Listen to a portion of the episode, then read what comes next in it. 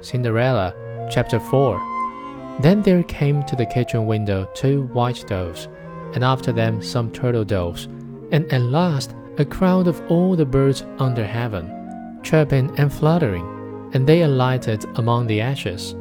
And the doves nodded with their heads, and began to pick, peck, pick, peck. And then all the others began to pick, peck, pick, peck, and put all the good grains into the dish. Before an hour was over, all was done, and they flew away. Then the maiden brought the dish to her stepmother, feeling joyful, and thinking that now she should go to the feast. But the stepmother said, No, Cinderella, you have no proper clothes, and you do not know how to dance, and you will be laughed at.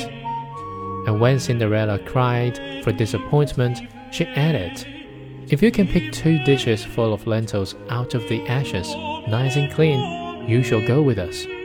Thinking to herself, for that is not possible.